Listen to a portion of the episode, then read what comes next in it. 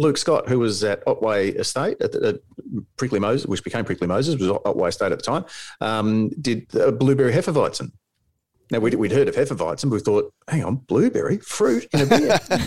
now those things talking now, you've got to have. Everyone's got one in their in their core range.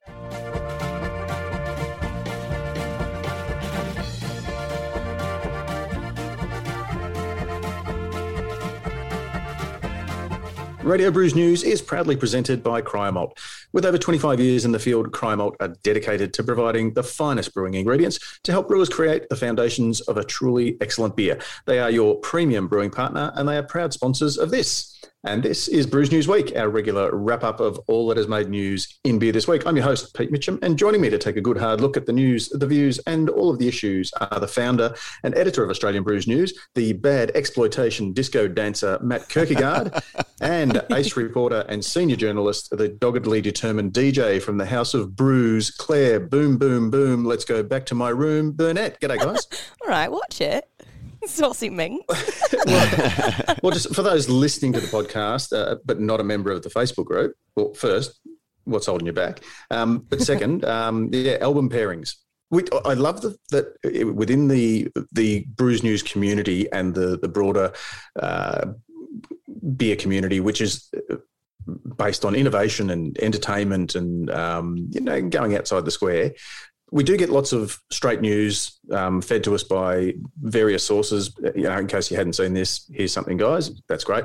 But then every now and then, something out of the box just comes up, and um, I think we'll probably get, have a bit of a chat about that in. Um, yeah, no, we'll, let, us let, mm-hmm. keep the. Uh, everyone's enjoying the new format, so let's just keep the top end tight. The, Excellent. Hold the front page tight.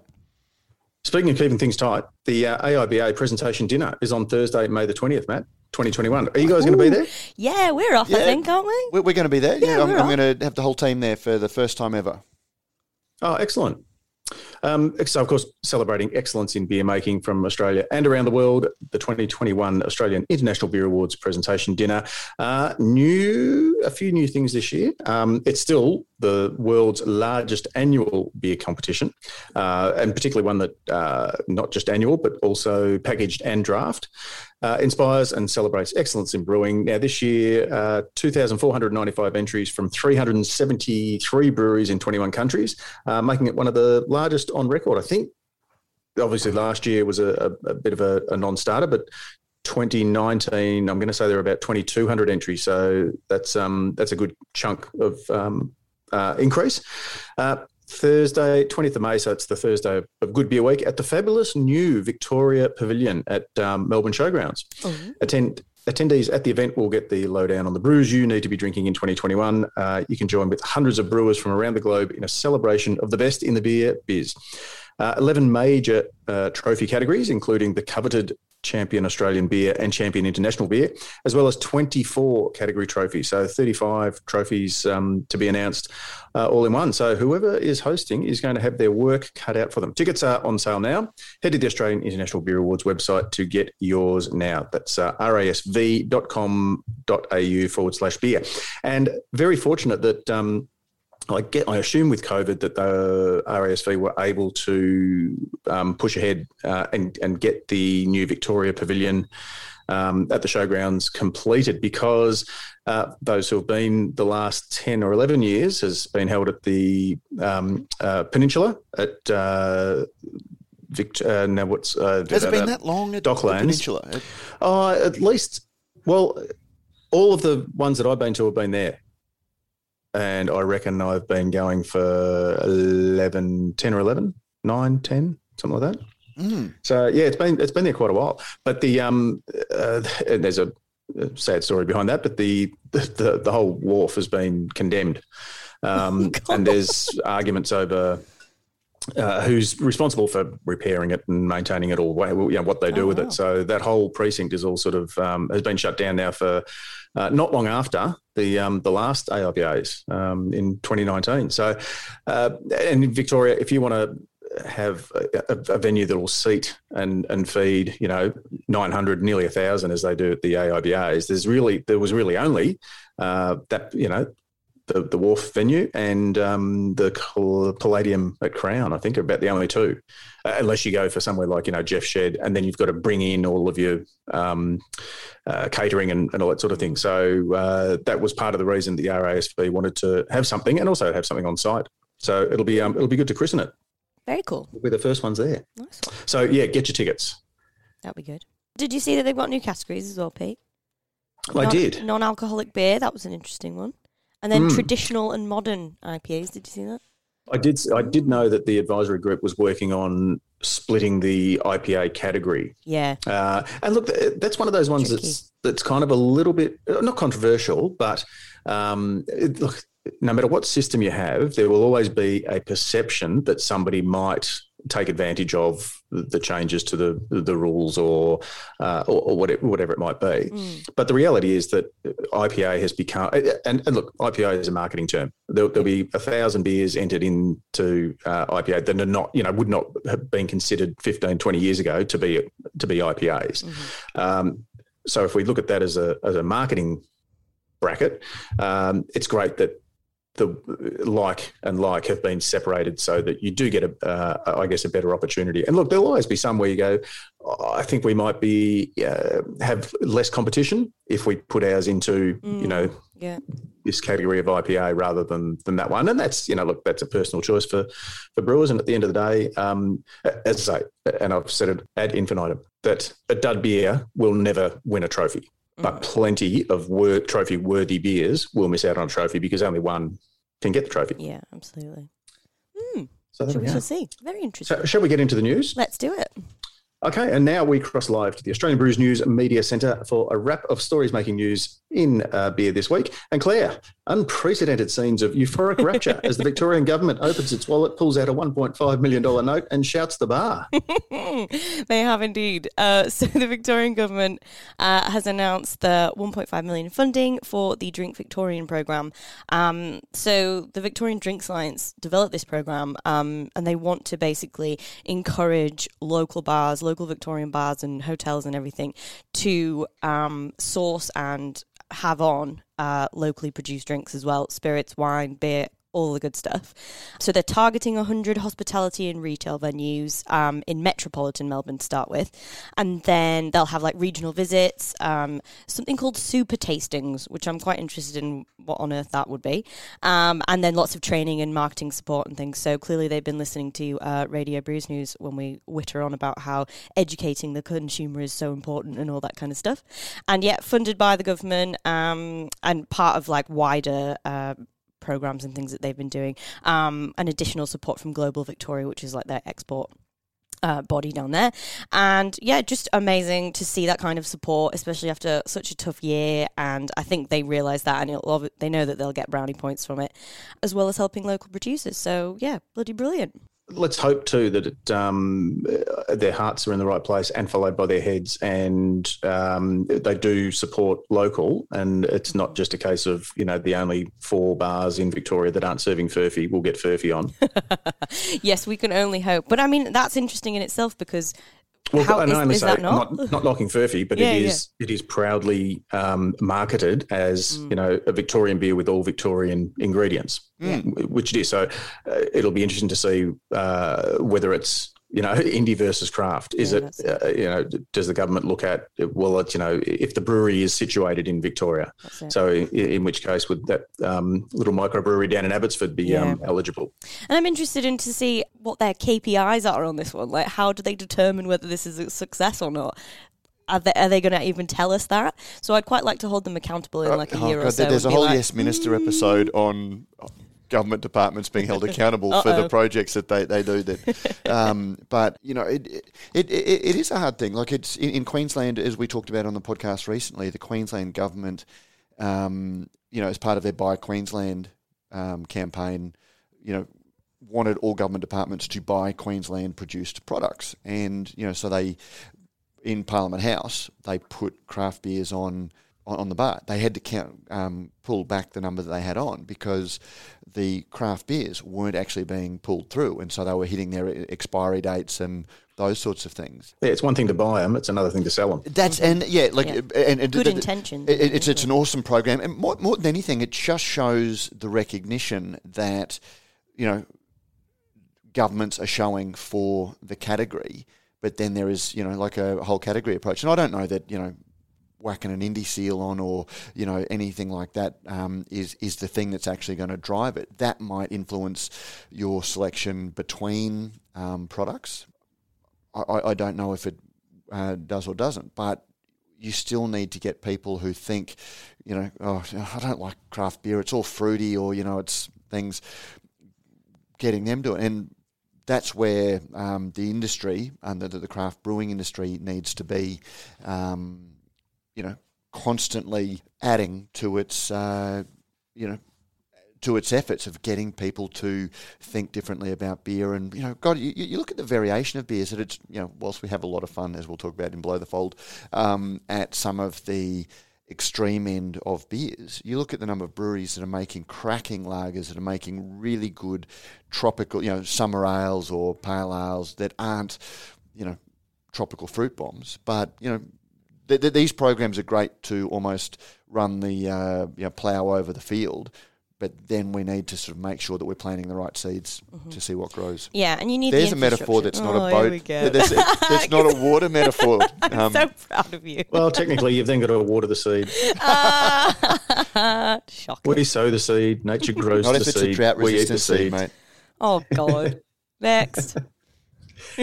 Now, the other thing I was going to say was as soon as I saw that we- we're going to call it the Drink Victorian program, and I thought, yeah, FARE will be onto that straight away. Yeah. Uh, speaking of, uh, risky drinking and alcohol consumption is down, says the AIHW. Funnily what? enough. Funnily Hang on, I'll just read that again. Risky drinking and alcohol OMG. consumption down. And, and the AIHW is the Australian Institute of Health and Welfare, which is one of the key government. legitimate independent- yeah. statistical evidence that informs policy making, not just. Oh, so you had that in the thing. yeah, don't you worry. You go. Um, just not some bloke or woman sat on Instagram for an hour on a Friday night, scrolling through their adverts, talking about how isn't the alcohol industry disgusting and don't they post too many adverts and all that kind of stuff. But basically, um, yep, the IH, AIHW um, has released its latest report, um, which basically says that risky drinking, so um, like extreme end of drinking, uh, has fallen, and so has alcohol consumption in general, as well as um, many more young Australians going completely teetotal, so not even drinking at all. Um, and this was really a fantastic one. I think it topped off um, sort of a year of back and forth between anti-alcohol lobby, like your FAREs of this world, and lots of alcohol bodies, um, retail Drinks Australia, Alcohol Beverages Australia, just going back and forth. Like, are we drinking more or are we drinking less during lockdown? And this sort of says to me, right, that's the line under it. We kind of haven't. Um, so I, if if they ever bring this up again, then we'll have to throw this one in their face and be like, really though, really. Um, but yeah, good news on that front.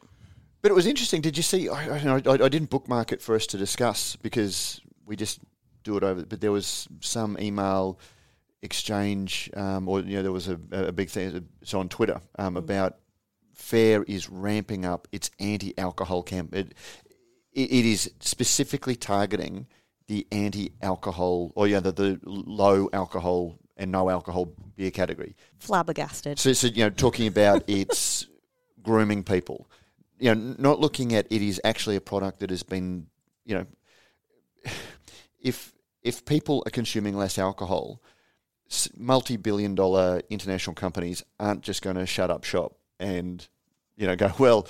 No one wants beer anymore. And if they're genuinely embracing a no alcohol alternative for people who want that no alcohol alternative, how the hell can a body that is against alcohol oppose it? And it, it just shows It's, it's that it, insane. It's it's, absolutely i- insane. it, it's an ideological campaign, not a Yeah. fact and evidence research based campaign. Anyway, Yeah. uh, and, and, and we, we So no need so to tee off on it again.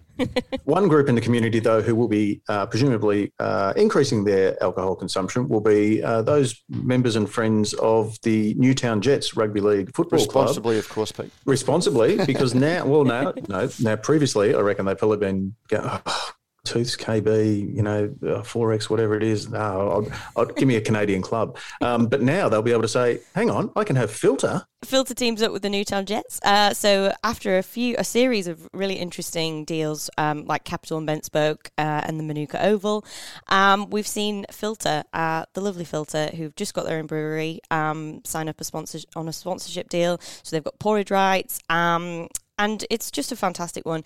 I also put in a little comment. Um, so on the, on our, our, main Facebook page, rather than the the Radio Brews News group, um, Jack Bill wrote, "What a match made in heaven! Colours, retro design, and great to hear of a footy club getting behind its local brewers," which I thought was lovely. And I also thought didn't even think of, which is ridiculous, but I didn't think of a sports team as a super brand focused thing and looking to partner with someone has similar values and similar branding on fits in with all their identity and things like that, which is fantastic. Um, so yeah, well done, Philter.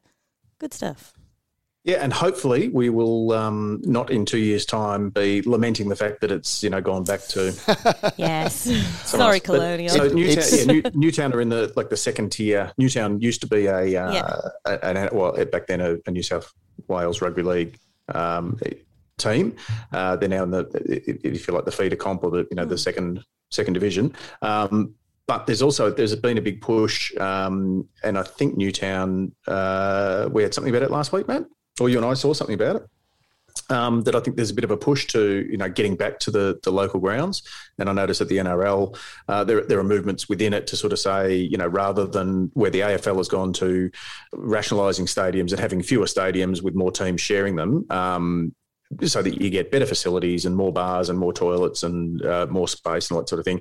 Uh, the NRL is kind of going zigging where the AFL is zagging and saying, let's get back to to suburban grounds. So this could be could be really good for Philter, and hopefully, um, it's it, has got some legs. Anyone who listened to the podcast a couple of weeks ago heard my two thumbs up review of the the, the Philter venue. So it's a really exciting uh, thing for them. You know, congratulations to mm. Sam and the team. Excellent, Claire. Up your way. Indeed. The Queensland CDS scheme um, has lowered prices. Yes, so um, it's been going oh, two years now, maybe a bit longer. And um, so the Queensland container deposit scheme, we've seen them roll out across most of the states now. I think Tasmania was the, one of the last ones to announce earlier this year that they were rolling one out. And um, so it's just an interesting one. We like to keep on top of it and just show that they're doing something and what's happening with them because we've obviously seen a few in the past that haven't quite gone as well. The one in Victoria, I believe they um, didn't even bother consulting the IBA when they did their stakeholder um, consultations. And then we had the slightly dodgy one um, in New South Wales where they had an, not a breach, not a data breach, an inadvertent release of data. Um, so we've basically seen a lot of these CDS schemes kind of trip over in their first couple of years.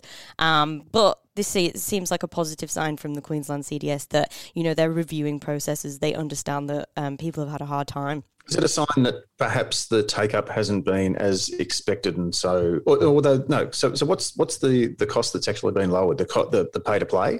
I believe so. so yes. Manufacturers don't need to contribute as much. Yeah, I, th- I believe yep. so. I have to have a double check, but yeah, I'm pretty sure that's how they were going for. Um, and they basically said, um, but funnily enough, they, I mean, whether this is true or not was obviously up for debate. But they said that the price reduction resulted was resulted because um, positive overall scheme performance. So I don't know if they'd ever say we've got too much money. Plain language Whatever, people. I don't know where they're going with that. very odd, very odd. Um, but either way, potentially a good thing. So yeah, why not? We'll keep it in. We'll keep a, keep our eye on it. Exactly. Uh, now, speaking of beer, Gabs is giving us a sneak peek of the 2021 festival beers. They are indeed. So they released 10 um, beers, and there's a few of them which I know you two would totally roll your eyes at. um, but there was an interesting one from Burleigh Brewing, Pete, that I thought you might be interested in um, a 15th century Dusseldorf house beer and the rest were all crazy, um, as you'd expect, obviously. Um, a lamb souvlaki inspired beer from Willie the Boatman. Um, with locally sourced lamb broth, intriguing, and uh, Capital's doing one with marshmallows, rice bubbles, vanilla, and lactose. Sorry, Capital, I'll be giving that a miss. Oh, look, well done. yeah, w- well done to um, uh, to Pat McInerney and the boys at, at Willie the Boatman because mm. this is the you know the whale, the petrified whale vomit beer. This is the you know bull sperm, all that sort of everything. Yeah, belly button yeast, oh, belly yeah, button fluff. Yeah. Uh, you know, yeah, people are going to go there and drink it, but nobody's going to water a pint.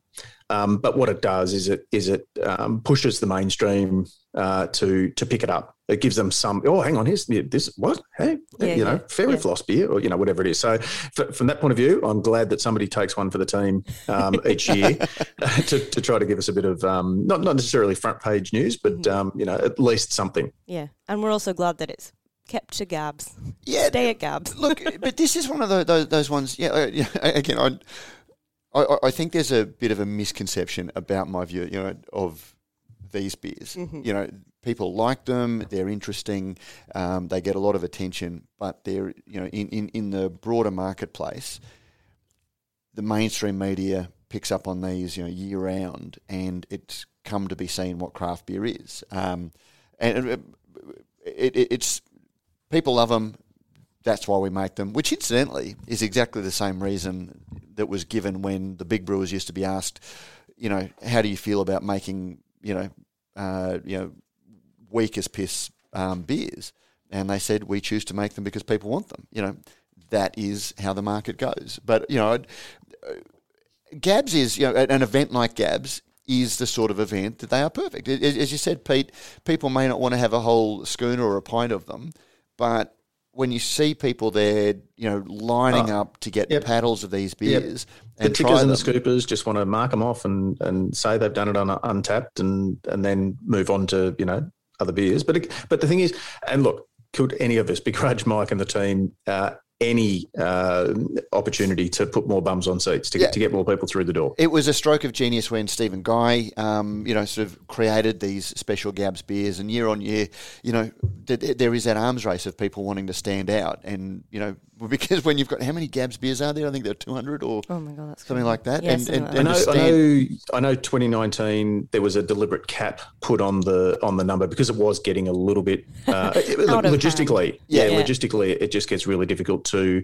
because because the other thing too is that there's a guarantee to the punters coming through that if you get there, uh, you know, for the second session, that all the good beers, if you like, or all the crazy beers haven't been sold. So they so not only do you have to uh, organise the logistics of of hooking up, you know, 100, 200 beers, but you've also got to have one of each spare for the for the following session, if that makes sense. Oh, so, mate, absolutely, uh, yeah. And you know, so I, I, have a feeling it was about 190 um, beers that was capped at uh, okay. in, oh. in 2019. But even so, trying to stand out in that list, you know, mm. like you, you, don't stand out by going, we've made a really nicely balanced, you know, sort of amber lager. Um, Can you imagine? Can you imagine? that is my paddle. But, you know, with no lactose. The, the, oh the excitement God. that it creates is, is, is awesome. Um, but and you know, look, I, don't want anyone poking holes in my argument because it, it, it is a very inconsistent argument. I think in the confines of events like this, or you know, specific events, you know, you, you can see the point of it. But it is the you know mass market infantilization of beer that you know, I, I think has cast a bit of a pall. Um, you know, for for people who aren't in the ten percent of you know or it's probably even smaller, the hardcore beer drinkers who the pointy end of the, the pointy yeah, end, the, the pointy end of the pointy end who mm. you know. You know, endlessly debate um, on Facebook groups and things like that. Which, yeah, which is awesome. I mean, I'm not yucking anyone else's yum. They don't do it on our Facebook page. We should point out. Um, well, we had a bit of a discussion about these things, but anyway, you know. Yeah. So yeah, look, it, it, it's events like this that, for me personally, is these beers in their context. It creates, and because as Gabs has grown, um, you know, it's, it's also to going back to that question, the, the thing I was talking about, education and you know, explaining to people you do have those bars at Gabs, um, but then you've got all of the other you know brewery stores where you can go and get their core range and get the the beers and, and, and speak to them and you know and you get to drink beer in a carnival atmosphere with a Ferris wheel with roving mm-hmm. bands with uh, you know tap dancing troops appearing out of nowhere um, silent discos and, and, tins of glory and you know yeah it, it's just all happening you know there's, there's something for everyone and, and the food you know yeah. um, and the food you know the um, Ariston food stage, so you can do beer and food matching, you know, whatever. And, and look, I don't want to rhapsodise too much on it because I did that a couple of weeks ago. And, and look, it's, it's certainly not commercial because, you know, apart, apart from having hosted one event um, for them, um, there's no incentive there. But the thing I love about that, Pete, is that that entertainment isn't just there as an entertainment, it is there because people are entertained by something other than necking great volumes of beer. Yeah, Um, yeah. and it and Yeah. Yeah. It's, having it's sneakily, it sneakily slows people down. Because Yeah, stuff, it- yeah, some you stuff you can't just, drink 10 pints of Lamsey entranced. Lucky beer. that, that what, what about all, all of the other beers. And, Well, you know, maybe at two o'clock in the morning after a big night out. you- Oh, Well, well, maybe. It, it's one of my criticisms. Yeah, it, it's one of my criticisms of other beer festivals is that the only thing to do is drink beer, and you know the mess that's created at closing time. I've never seen at Gabs, and you know having spoken to the, the security guys and you know uh, Stephen Guy and um, even Mike, and Mike gets it. You know, it's this entertainment that does create a positive beer event that hopefully is commercially viable for people, whilst also not casting a negative pall over the whole beer um, festival. Plus, it must be really fun for the brewers if they just get like the spec sheet and just say, just do something mental. Just do something absolutely out of this box, like crazy. We don't have to make any money on it necessarily. We're there for um, publicity and to that Yeah. to that end, Claire, we, what we used to think of as crazy beers. Now you look the very first Gabs. I remember uh, Jayne Lewis um, was at Mountain Goat at the time, Mm. and she produced a lime and cucumber. Or, sorry, uh, lime, cucumber, and mint beer, and Oh, it was nice. absolutely. But everyone looked at that and gone, "Oh my god, how's that going to taste?" And everyone, Ooh, "Oh, wild." unbelievable." um, Luke Scott, who was at Otway Estate at, the, at Prickly Moses, which became Prickly Moses, was Otway Estate at the time, um, did a blueberry Hefeweizen. Now we'd, we'd heard of Hefeweizen, but we thought, hang on, blueberry fruit in a beer. what are now you those things about? now, you've got to have. Everyone's got one in their in their core range. Um, again, with with two birds, um, Jayne came up with with taco, and everyone, and now that's a, a core range beer for them. The same with watermelon warhead. Exactly. So what we It's used to think it's of, inspiring. that's, that's crazy. That'll never fly. Yeah, yeah. But, Um, but Claire but makes that the, re- the really good gets point people's you know, because you know, like when you speak to brewers, um, you know the the brewers that have been around for you know eight, nine, 10, 11 years that have been you know that have seen this development, you know. Even they roll their eyes sometimes at having, you know, it's almost apologetic some of the mainstream beers that they release, but it is about that constant, you know, excitement creating and being seen to be relevant. And, what, and when you speak to them about it, you know, they say, oh, look, it's not the beer that I want to make. But they all have young brewing teams who want to experiment and play in this thing. And this is, you know, like, I, I won't call it, you know, crash, but, you know, but, but it's, you know, Testing grounds, it's isn't a it? te- yeah. You, you can let your brew teams just Mm-hmm. let it rip. And something you learn from doing a beer for this, you could bring into an actual beer that you would do in your actual you learn a lot room. about Yeah, yeah, yeah. Process. Yep. Yep, Yep. yep. You learn about, you know, oh, maybe next time we'll we should teabag it, or maybe next time instead of adding, the, oh, god, the you know the mash tun was a pain to clear out, or you know blocked a filter, or you know, um, Mm. They know that for next you, time, You, yeah. you will learn. Or yeah. maybe we shouldn't have canned it and sent it halfway across the country. it- we, but that's look at the end no, of the day. No, that's not going to happen. Brewers are, brewers are committed to now with with New Zealand. If you're in New Zealand, I think it's 10, 10 kegs, but I think it might so it might be eight kegs for the the East Coast um, festivals. Uh, at the end of the day, yeah, you can come up with eight kegs of it. If it doesn't, you know, look, we'll get rid of it. Um, but there's always that opportunity that um, you know it could become the next taco or the next watermelon warhead. So uh, we would certainly say, and this is not a paid advertisement in any way, shape, or form, um, but obviously I've had a, a fair involvement with Gabs uh, since the uh, early days. Um, I would encourage, and I'm sure I speak on behalf of Matt and Claire, uh, to if you can get out and, and support um, festivals like this, um, get your tickets now. And the, the best thing about it is that it comes to you. To well, if you if you live you're in near it. if, if- A if you live in one of three major major uh, metropolitan centres, yeah, Well, don't forget that you know, it's both Sunshine Coast and Gold Coast. That's were, true. Oh um, yeah, Yeah, yeah, yeah. that's Yeah, very yeah. had their little mini one last year, which which may again. I don't know if it's um, going ahead. Yeah, we'll we'll see. But anyway, I, I think that's enough on Gab's Sorry, beers. Uh, we we've sort did of- go off piece there, didn't we? It's also enough for the news, unless you've got one more to hear us with, Claire. uh, no, all good. Thank you very much. All right, you've caught up on your news. Thank thanks very much for joining us. That was Brews News Week. Well, at least the first part of it. Stay tuned if you want to come with us below the fold and um, discuss in a little bit more detail some interesting things. But otherwise, thanks, Matt. Thanks, Claire. Thank you, Pete.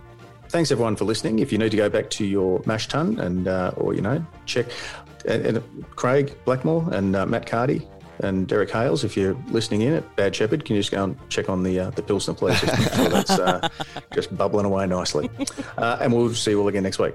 And we're out. And now we're back. It almost seems like we never went away. Uh, but it's time now for Below the Fold.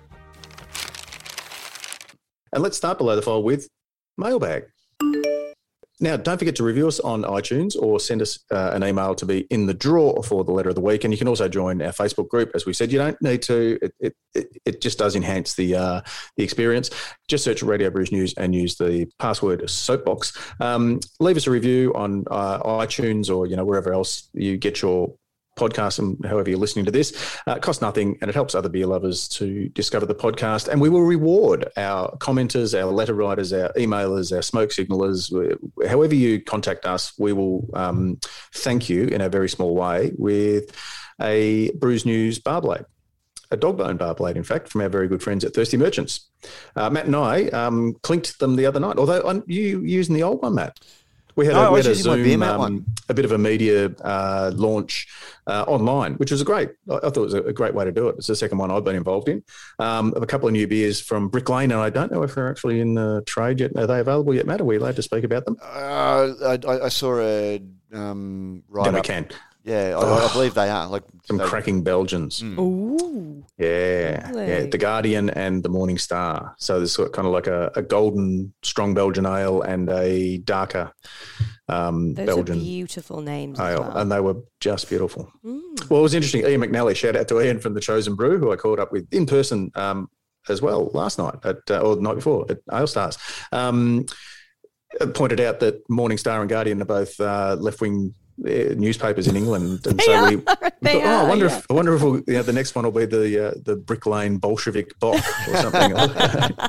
Perhaps they're going in a whole different the direction. hammer and sickle or something like that. That'd be good. quite interesting for a brewery that you know has had comments made about you know the level of financial investment.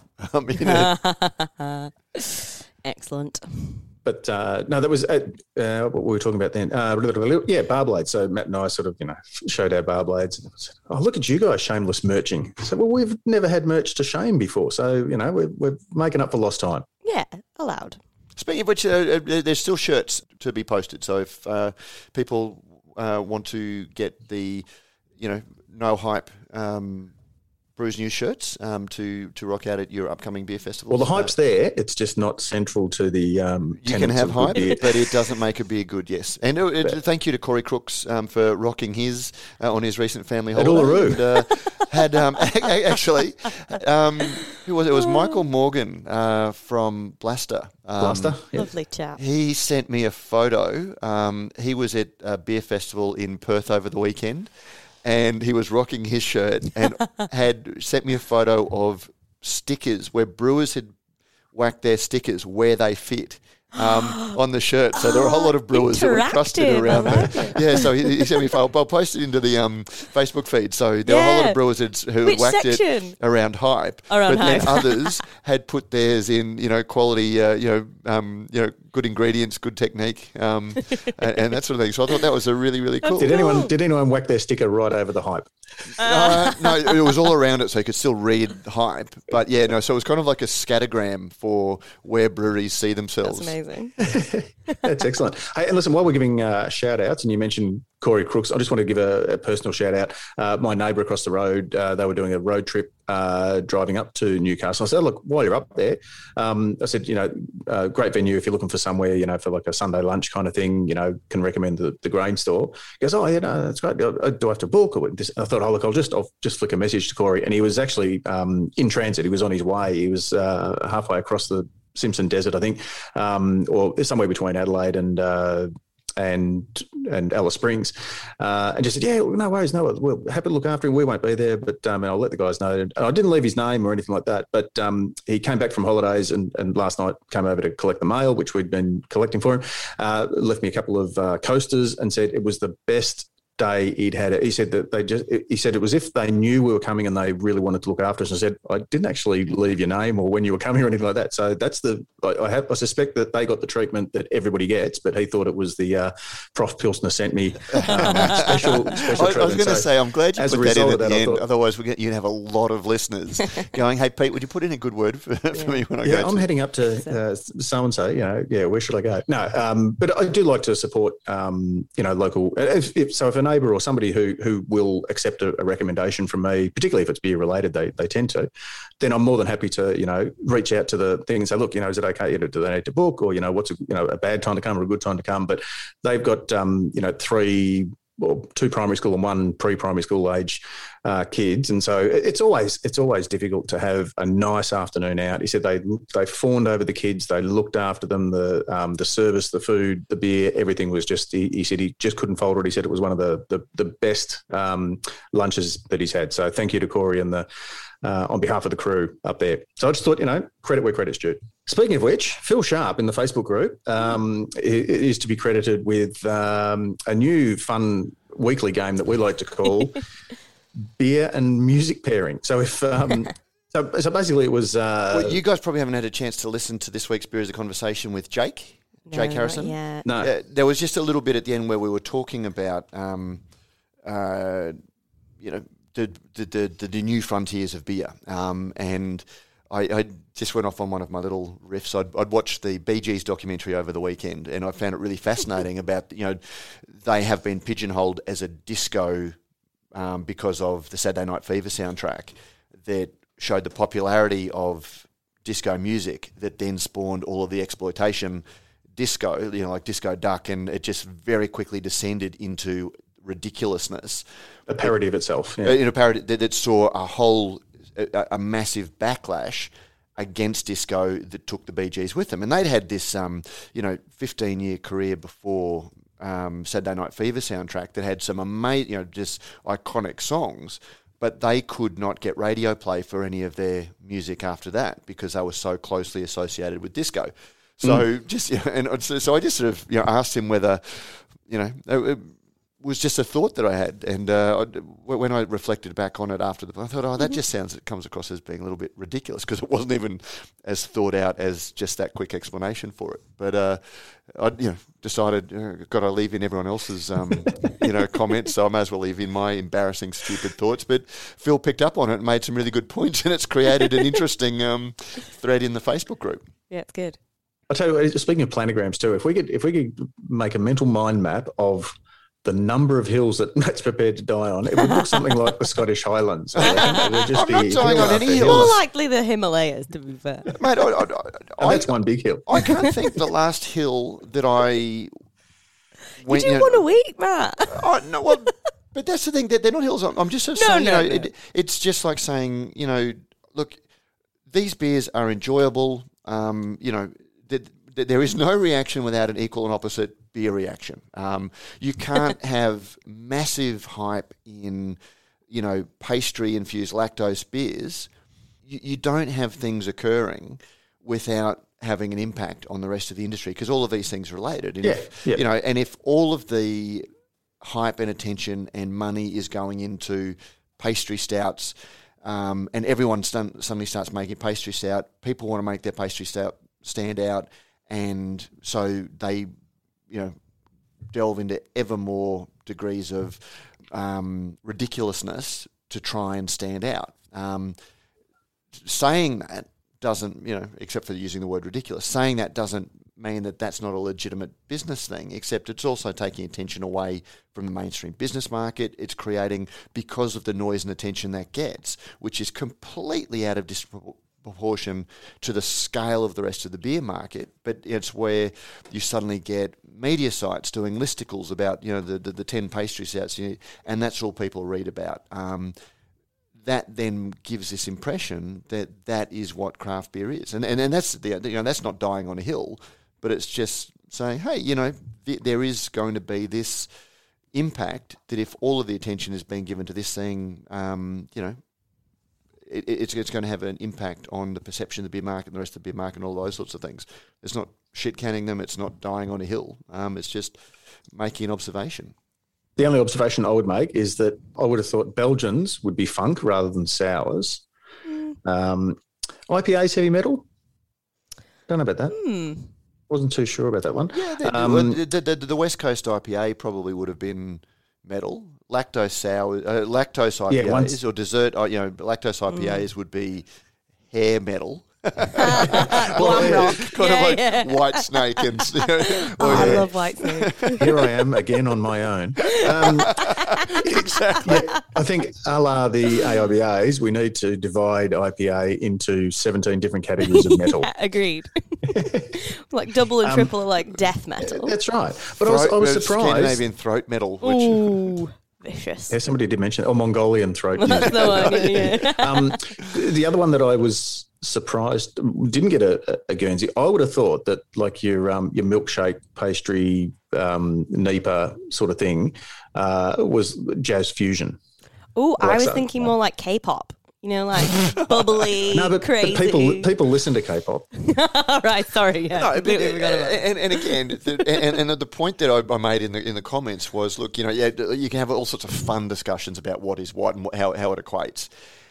At the end of the day, you know, just, just with you know going back to my disco analogy, there is you know after the huge blowback where no one wanted to, you know, the Bee Gees were despised and things like that. If you listen to some of the stuff that they created on that soundtrack, musically it is really good. But it was the exploitation of the popularity of that where you've got Disco Duck. Um, you know, I don't know if Claire's got no YouTube Disco, Duck. Yeah, Okay. yeah. Um, yeah, and, and Just and listen it- to it's- it. it's You like- only need like the first 10, 10 15 seconds. Don't listen Yeah. to the whole thing. It, yeah, your it's like, it's like anything. You know, once you're trying to cash in on the popularity of something, you're not adding merit. You're taking You're away cashing from. in. Yeah, You're It's, it's It's like it's like when remember all of a sudden we had um, before cider had even really kind of established. All of a sudden we had uh, you know like breakaway, all these you know subcategories of of cider. Um, with all different fruits and different this and that and the other, and it was it's the same sort of thing, you know. Disco started off with oh wow, how popular is this? And it was almost like a lot of people jumping in and going, you know, I'm going to cash in on this while it's, you know, still here. So yeah, I get what you and, mean, and Matt. then you get people just who have no interest in music. They don't know an instrument, but Jesus, you know, I, I, I can do this, you know, and whi- which is, you know, just phoning it in. So anyway, Yep. I, like, I, I think I think Yeah. we've over over The Roland overdone MX5 Music, it. Basically, I- the music analogy is good. It's accurate, works. We like it. That's it. Uh, speaking of work, um, brewing beer is pretty hard work. And Wade Curtis in the Facebook group, uh, after listening to the news section of this week's or last week's uh, podcast, I'll chime in on why you don't hear a lot of details around business splits and sales. And this was about um, the Beer Garden Brewing, and we spoke Mm, about Bocamp and, yeah. and a few others that had sort of uh, had to. And I guess even, I, I hadn't even considered way back in the, you know, going back 10 years plus maybe, um, Ron and Renata Matt, um, with with Temple Brewing was it was a similar kind of thing where you know the money didn't meet up and um, various bits and pieces had to happen and um, uh, you know it was looking back now it's probably a lesson for all of them but it was it was a bit nasty at the time. Oh, mate, and, uh, and two of the nicest people that you would ever meet um, in in craft beer, and it, it just, I mean, those are the stories that, as I said last week, they're the heartbreaking stories that. It's an industry that celebrates itself, you know, and, and you always put your best face forward. You completely understand that. Um, and as I said last week, my fear though is that because you never hear the heartbreaking stories of, you know, lost houses, lost relationships, you know, lost friendships, um, it's a very, very distorted view of how easy it is to enter the, the, the industry. Yeah, yep. Agreed. And I also think that I don't even think that most of them get to the point where Wade is talking about where you've already got the settlement contracts and stuff because that implies that the business is already set up and running. I think that a lot of them fall down before they even manage to open. I reckon six months in, a Oh, year in, yeah, they'll be like, "Y- don't get "No, we can't ground." do Yeah. this." Yeah, I don't think they even get off the ground most of them um, because they realize how hard it is. And when I do the brewery radar, um, I don't know if you've seen that, Pete. You know, breweries and planning that are Yep. applying for their um, development applications and stuff. And I follow them and I speak to them, and some of them might even set up social media accounts or whatever, and then they just go dark. And you're like, wh- where on earth have you gone? You email them, you message them on their social media. They don't ever reply, and I reckon that's because a lot of them have already re- tanked and they've already realised like we can't do this right now, or this isn't quite right, or whatever. Yeah. And then they don't post for ages. And you do note there's there's at least a handful I've got on my, my books at the minute and I really would love to know what they're all doing and what what happened and all that kind of stuff. So it's not criticizing them. Like everybody knows that setting up business is that it's that difficult. But why and, and no one issues? wants to and, and you know and Wade makes some very good Mm. points um, you know about why people don't want to talk about it. And you know again completely understand. No one wants to talk about you know like no one wants to to why Yeah, their, or if know, it's their, gone their relationship Yeah, yeah. Wade- because it's all hard and it's you know Wade's, it- Wade's point was that sometimes there's com- confidentiality or non-disclosure Mm. um, in the in the agreements in the contracts. So some, some sometimes the reason we don't hear about it is because you know people aren't allowed to. yeah legally they're, they're, not not, they're not allowed allowed. And but then Yeah. there's also you know it, it's raw. Um, and you know from my experience, when these things happen, people don't want to talk because it is painful and raw. Um, which incidentally is probably the best time for aspiring brewers to hear it because when you speak to them, you know, 6, 12, 18 months later and, you know, you've you've had that chance to rationalize in your own head and, you know, to, to, to some extent recast history and, you know, or I always think of it like um, soften like almost like um how people say about childbirth that you forget how bad it is at the time so you do it again not having been through a child, but, uh, but having neither, seen it at, know. at, at first, firsthand. Um, yeah, no, and, and there is a lot of that. But, you know, Well, yeah, because in that case, Claire, I think it's a lot to do with the product makes you forget about the procedure. because it was all right it, it turned out okay so Yeah, so forget at the end of the about how bad it day you But get a hospitality humans- venue up, you're getting beer out into the, and you Yeah, see it, yeah. you know, you see it in BWS or you you see it. it on the shelves of your local, um, you know, And it liquor make- retailer. You worth kind of go, yeah. it was all. You, you forget about you know all that all that hard graft. and anyway, so yeah, so Do we, I think do we, do we maybe need to uh, almost think of it um, in the same way that sports clubs in the last 10, 20, 30 years have become far more professional. So you've got you say, you know what, it's a sport, but it's got to be a business first. The business will support the sport, not the other way around. If you've got a bad business model or or if if if the if the foundation's shaky, then yeah, you know, the key Oh, to a good finish is good preparation. Yeah, Absolutely, but just don't go into it. Um, you know, anyone that's listening, and there are a lot of people who are planning breweries or aspiring breweries or just dream of one day owning a brewery. Don't go into it thinking that it is all unicorns and rainbows and pretty flowers. Um, the, the Although way beers that can it be is made out of all of those presented ingredients. in a media that survives from presenting that view of the industry to the world. you, Yeah, you know, because Brewers out there, if you are um, keen to put rainbows or uh, unicorns in your beer, you'll want to be changing your labels. And uh, you'd want to be speaking to Rallings Label Stickers and Packaging on 1300 852 235 because um, they don't just supply labels for your cans or your bottles. Um, they can do new ones. They can do, you know, stick on labels, uh, shrink sleeves, the whole sort of thing. Um, I know your next question is going to be, well, Prof, I haven't got room to put a shrink sleeving machine. I haven't got room to swing a cat at the moment. Um, you know, uh, how do I apply the sleeves to the cans? Well, you don't have to worry about that. The cans come to your door, palletized, ready to fill, nothing more to do. That number again, 1300 852 235, Rallings Label Stickers and Packaging. Beautiful. Um, just finishing off on the the Wade's comment. Um, he says, "Don't relinquish your controlling share of a brewery you founded." Don't know about that one. What about all the mighty craft breweries? Secondly, don't go into partnership with anyone except your wife. I would say the opposite. I don't don't put like we were talking well, about no, Burleigh but, the but other week. Burleigh, yeah, But Burleigh, there, there are always, yeah. But Burleigh, look, um, there are Bad no- Shepherd is a great example. And Derek was speaking about this um, just the other day and, and then on Tuesday night at to Ale Stars, saying they had clear, uh, if you like, contractual demarcation. So Diddy looks after front of house. So anything to do with branding, with marketing, with the, the hospitality venue, um, what design and sizes of t-shirts we're going to get, that's all her.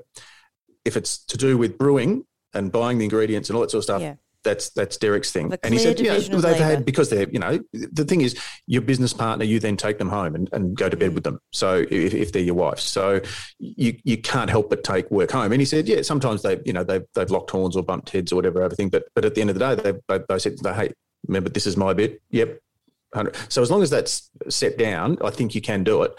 So I wouldn't say don't go into partnership with anyone except your wife. Your wife has got to be the right person to go into partnership with. because they've got to be a business partner first, and then and then the wife when you get home. Yeah. Anticipate the problems, you know, plan for the problems Mm-hmm. and how you deal, and don't leave them getting caught up in the romance of what you see as being the business. Don't push those things out for future you to have to deal with the real world consequences of Yeah. them. And also, final point on Wade's. Um, he the most poignant bit of this one for me was that he said, "I wish I didn't have to sell my share to provide more security for my family," and that says to me, you know, while you can make money here in this sector and it's growing and there are potential and there are opportunities, you know, if, if you've got to make that decision at the end of the day, do you want security, a s- salary, a stable job? And we saw a few people like um, the mulch shed guys. Um, they were like, "We've got jobs, like." We do this on the side, and we'd rather just have our full time jobs now, especially after COVID. And that's like a perfectly reasonable, sensible decision to make at the end of the day. Um, but interesting that that he made that point as well. It also shows how difficult it is to to be a little bit pregnant.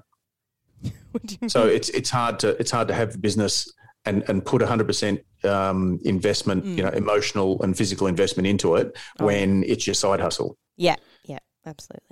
Because at the end of the day, it, it's going to show somewhere. Well, that, and when we do see a lot, you know, there, there's a lot of brands out there that, you know, no one starts a contract brand saying, "Oh, we've got no intention of running a brewery," and you know, if you don't have to have the infrastructure, and, and no problems with contract brewing. Again, this isn't dying on a hill or anything like that, but you do see a lot of brands where they keep their day job, think that they can, because they don't have to worry about making the beer, they can just make a couple of sales calls um, and try and get the beer into market whilst still getting their income from their main job. You're competing against some very professional, slick operations that it is their full time job. So yeah, so Pete, I, I think that you're right. Interesting. Yeah. Uh, and uh, Wade's already got a top drawer, I think, full of um, bar blades. So Port Wade. thanks again for your Well comment. done. He's got the new one. Wade, no, you won't be getting one. Someone else who's also got a fair collection of uh, bar blades is Josh Boyle. Um, Claire, this one for you. Yeah. Seltzer. Indeed, I love it. Uh, Josh says, for all you hard seltzer fans, well, there probably aren't that many, but White Claw is bringing Well, out. Claire's, f- Claire's favourite brand. Oh my god, Her my preferred- favorite, my preferred preferred. seltzer rum uh, is bringing out a 16 ounce, eight percent can. How much is 16 ounces? Can anyone pick? 16 ounces, I think 440. Oh, I'm okay. gonna say. All right. Okay. I think 12 ounces is what is, is our is the equivalent of our stubby. Right.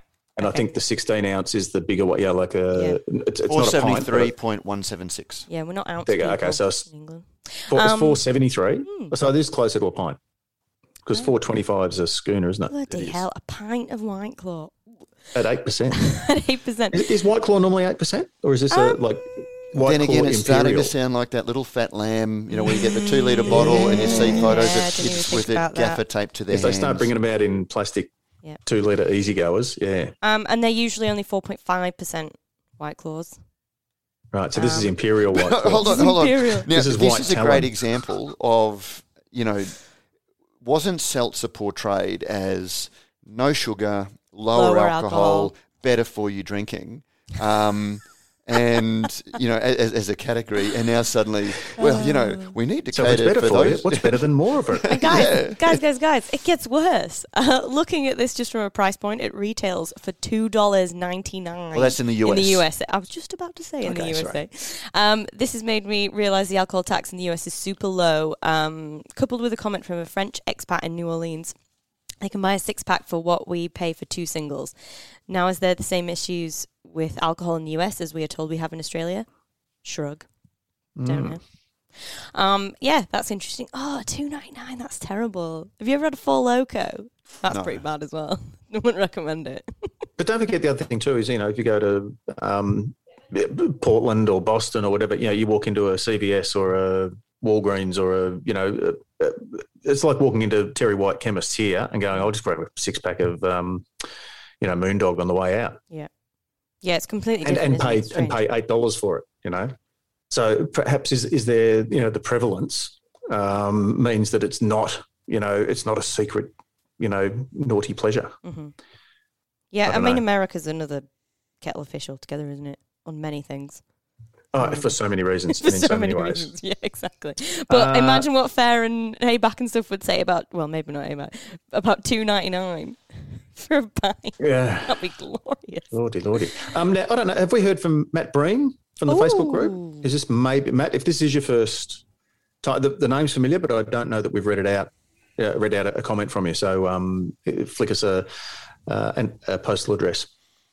Oh. Uh, interesting. In a follow up to recent Brews News discussions, I bought a discounted mixed four pack of crafties from my local. One oh, was dear. undrinkable.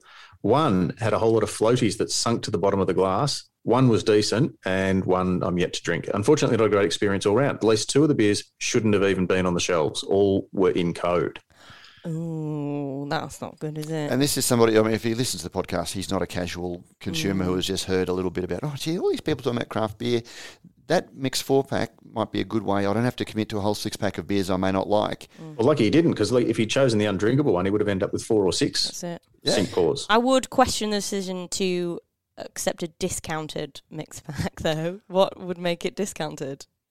How, well, why would they maybe, maybe if you buy rather than just buying a couple of singles, rather, yeah. yeah. Um, so it may not have been like. Um, Sometimes I, they'll do a ten percent discount. Mm. Usually, we don't know whether this was discount bin. Yeah, yeah. I'm, that's or, what I have in yeah. my head. I think. Yeah. So I, well, did know. say they were they were all in code.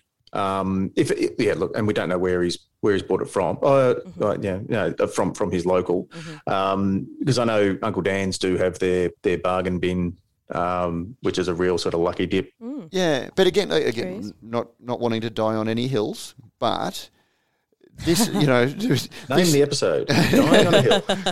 dying on a hill. Um, hill, hill to die on. Um, but again, you know, like boundary pushing is awesome. You know, it, it's it's what keeps beer interesting and exciting and engages enthusiasts and those sorts of things.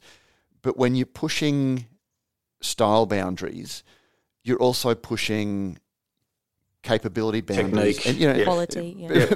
I think sometimes people forget that asking more of your ingredients than perhaps they're willing to give. Or, or, or, or, or just that? the ability of some of these beers to be packaged. And yeah, you know, that's exactly what I was going to say. You reminded me. Remember very early on, and the whole thing about NEIPA was you can only get it at the brewery, and yep. we want you to drink it there in front of us. Yep. We want uh, we want it to come straight from the bright tank, and you drink it in front of us. And that's the only way we'll do it because anything other than that is a compromise on on quality. And the next thing you know, everyone's packaging them. And I don't know that we've changed, you know, that we've we certainly, you know, uh, evidence would suggest that we haven't yet worked out uh, how to fine tune the process to, to stabilize these beers or to make them presentable. Them six months date, 10, 10 minutes later. Yeah, and mate, the other thing is you know, I've, I've talked about the uh, natural beer promise that Lion brought out that they didn't include tetra hops in. You know, they were trying to sort of make beer seem natural and competing against craft beer. These days, hazies do not, because of you know, for a whole host of um, reasons to do with complex chemistry that I don't fully understand.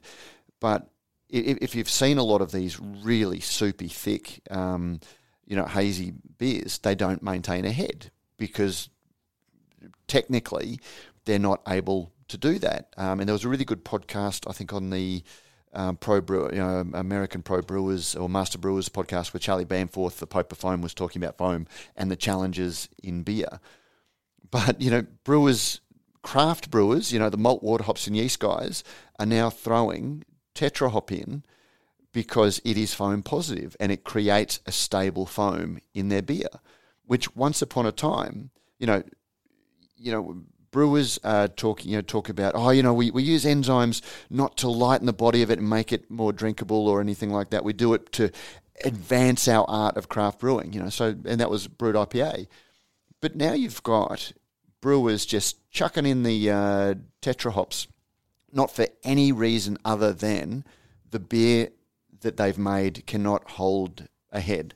And a head is a desirable part of the physical appearance of a beer and so they're just chucking it in purely for aesthetic reasons. Now, again, no issue at all, um, but we're closing the loop on something that if we're doing things like that just to give a beer an appearance that, that we want, and we're, we're not put, you know, it's not craft brewing. It is brewing, you know, it, it is just chucking stuff in there for a result, which is industrial brewing. Mm-hmm. Um, and I don't see the narrative changing um, around it, you know, and, and they're not openly um, often admitting that they're doing it. So, you know, yeah, if, if, if we're pushing boundaries, um, then we're going to start having issues that were some of the reasons that these boundaries weren't being pushed in the first place.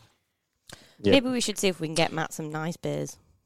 I've got some. I've got, We've We've got fridge full of nice absolutely tons of them in the office right now, although some of them slightly questionable. Um, so we'll have to see what I do. I do know of a beer that's being packaged uh, mid next week um, out at Bad Shepherd. Is it? Is this the Pilsner Lager? a brand new or the Pilsner Pilsner. Pilsner? Yeah, the Professor's Pilsner. Um, so I'll see if I can uh, hook a six pack and get it up to you. Just uh, just send us your um, your postal address there, your media credentials, and I'll, uh, I'll see what I can I'll see what I can do. Um, uh, one quick one uh, via email that um, that I got. Uh, dear Matt, Pete, and Claire, this is this is just a shameful, shameless plug for you. Send me a um, a bar blade. Thanks for the show. It's my regular Friday morning. Enjoyable educational commute noise. I was incredulous that it took to the uh, 30 minute mark last week uh, for a brew update.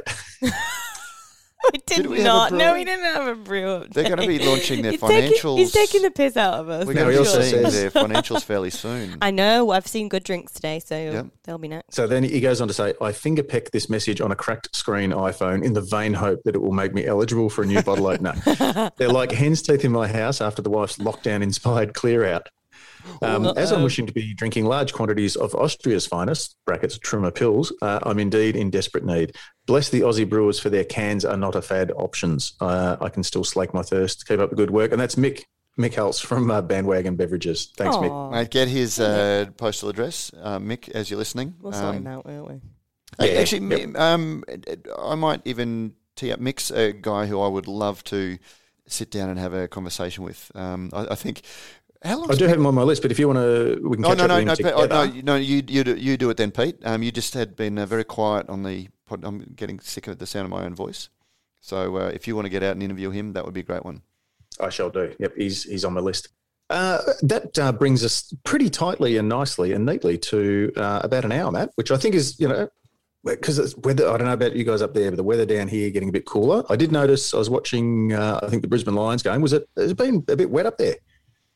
Uh, a couple of weeks ago it was. It's, Couple we've been yeah, over Easter and glorious. that, it Oh, I thought this last week was was a bit uh, No, inclement, it's, but it's been um, chilly, but it hasn't been rainy. We're getting nice. the most beautiful Melbourne autumn down here where it's just crisp and clear in the mornings and then it warms up nicely. And then as the sun sets, it sort of gets a bit cooler again. Mm. Um, we call those uh, seasons for you guys up there. I don't remember them. It's been many moons since I've experienced a proper season. But wherever you are, I hope you are uh, enjoying whatever weather the good Lord has provided you with. And um, thank you very much to Cryer Malt, to uh, Rallings Labels, Stickers and Packaging, and uh, to Thirsty Merchants for all your support. And don't forget to the AIBA presentation dinner. I'm not sure when the, I do believe that the format that they went with in 2019, they have decided is a successful one. Um, so they'll be redoing that, but I don't know if the hosts have been announced as yet. I get the feeling that things are starting to settle down a bit now. We're getting, you know, uh, past that kind of shit the bed stage of, you know, somebody sneezes and we lock all the borders. So I really do hope that um, the Brewers can, because it'd just be great, um, you know, after 12 months to get everyone back together and enjoy a true, a true celebration of, um, of everything that is beer Can't wait. in this wonderful industry. So it's Thursday, the 20th of May. Um, tickets online now, rasv.com.au forward slash beer. Uh, and also, I did notice this week uh, call out for stewards. So I think I don't know if preference will be given to Victorian based. Um, again, I, I think there might be a bit of a We'll have to push feel that that- on socials. I hadn't seen that. So yeah. yeah, I, I, don't- I noticed Damien Newstig um, from RSV, who's back at RSV looking after um, competitions uh, and particularly the uh, AIBAs, uh, put a call out uh, just yesterday. I saw. So um, yeah, if you can help out, it, as I say, it's a, it's a great way to get involved, and um, the more the merrier. Although I think I, I, I believe that there's still fairly strict COVID protocols, um, but it, it's still it's a lot of fun. And on that note, uh, drink fresh, drink local, look after yourselves and each other, and wash your damn hands. Thanks very much, Matt. Thanks, Pete. Thanks, Claire. Cheers, Pete. It has been a pleasure yet again, and we'll see you all next week. I've been your host, Pete Mitchum, and it has been a pleasure uh, looking after you all with another edition of Brews News Week, and we'll see you all for the next one. And we're out. Boom. Boom, boom. Let's go back to my room. Oh, that's beautiful. Don't forget, if you like what we do here at Radio Brews News, you can help us out in a number of ways. You can sponsor the show either by a small monthly contribution or through a one off donation. You'll find details in the show notes. You can also review us on iTunes or whatever your favourite podcasting service happens to be. Let us know what you think and help others find and discover our shows. Finally, you can tell us what you think about what's going on in the beer industry by emailing us at producer at brewsnews.com.au. All letters received will receive in return, as by way of thanks, a Brews News bottle opener. We love hearing your thoughts on the stories we cover because, as you may have heard, beer is a conversation.